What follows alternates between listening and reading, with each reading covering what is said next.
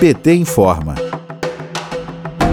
A Fundação Perseu Abramo, a FPA, lança a revista Focus e amplia acesso de informações como contraponto à mídia empresarial, que em suas publicações limitam ou até omitem as opiniões dos setores progressistas da sociedade brasileira.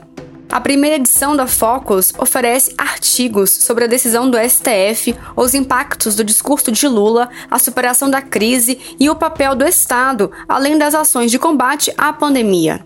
Aloysio Mercadante, presidente da FPA, fala sobre essa primeira edição da revista, que quer ter como público a base do Partido dos Trabalhadores e toda a sociedade. Vamos ouvir.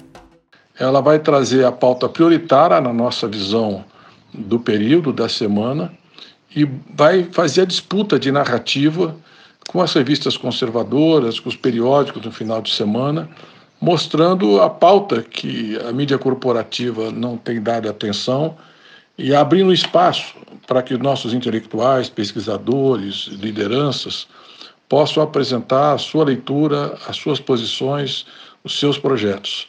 Tenho certeza que será um grande, uma grande referência de leitura e de debate político programático na sociedade brasileira. O primeiro número experimental já está em circulação e a matéria principal, evidentemente, é, é o julgamento, a inocência do Lula, a anulação dos processos, que ainda não está concluído no Judiciário, mas foi um passo muito importante historicamente, e nós queremos enfrentar o, o lawfare e, sobretudo, a, a, discussão sobre a parcialidade de juiz Moro.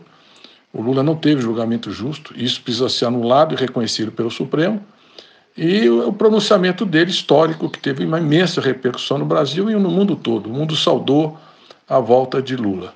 Então, esse é o primeiro número da nossa revista. Aguarde que esse final de semana tem mais. Focos, a revista digital da Fundação Perseu Abramo, do Partido dos Trabalhadores. Publicação é semanal e está disponível na íntegra no site da Fundação fpabramo.org.br.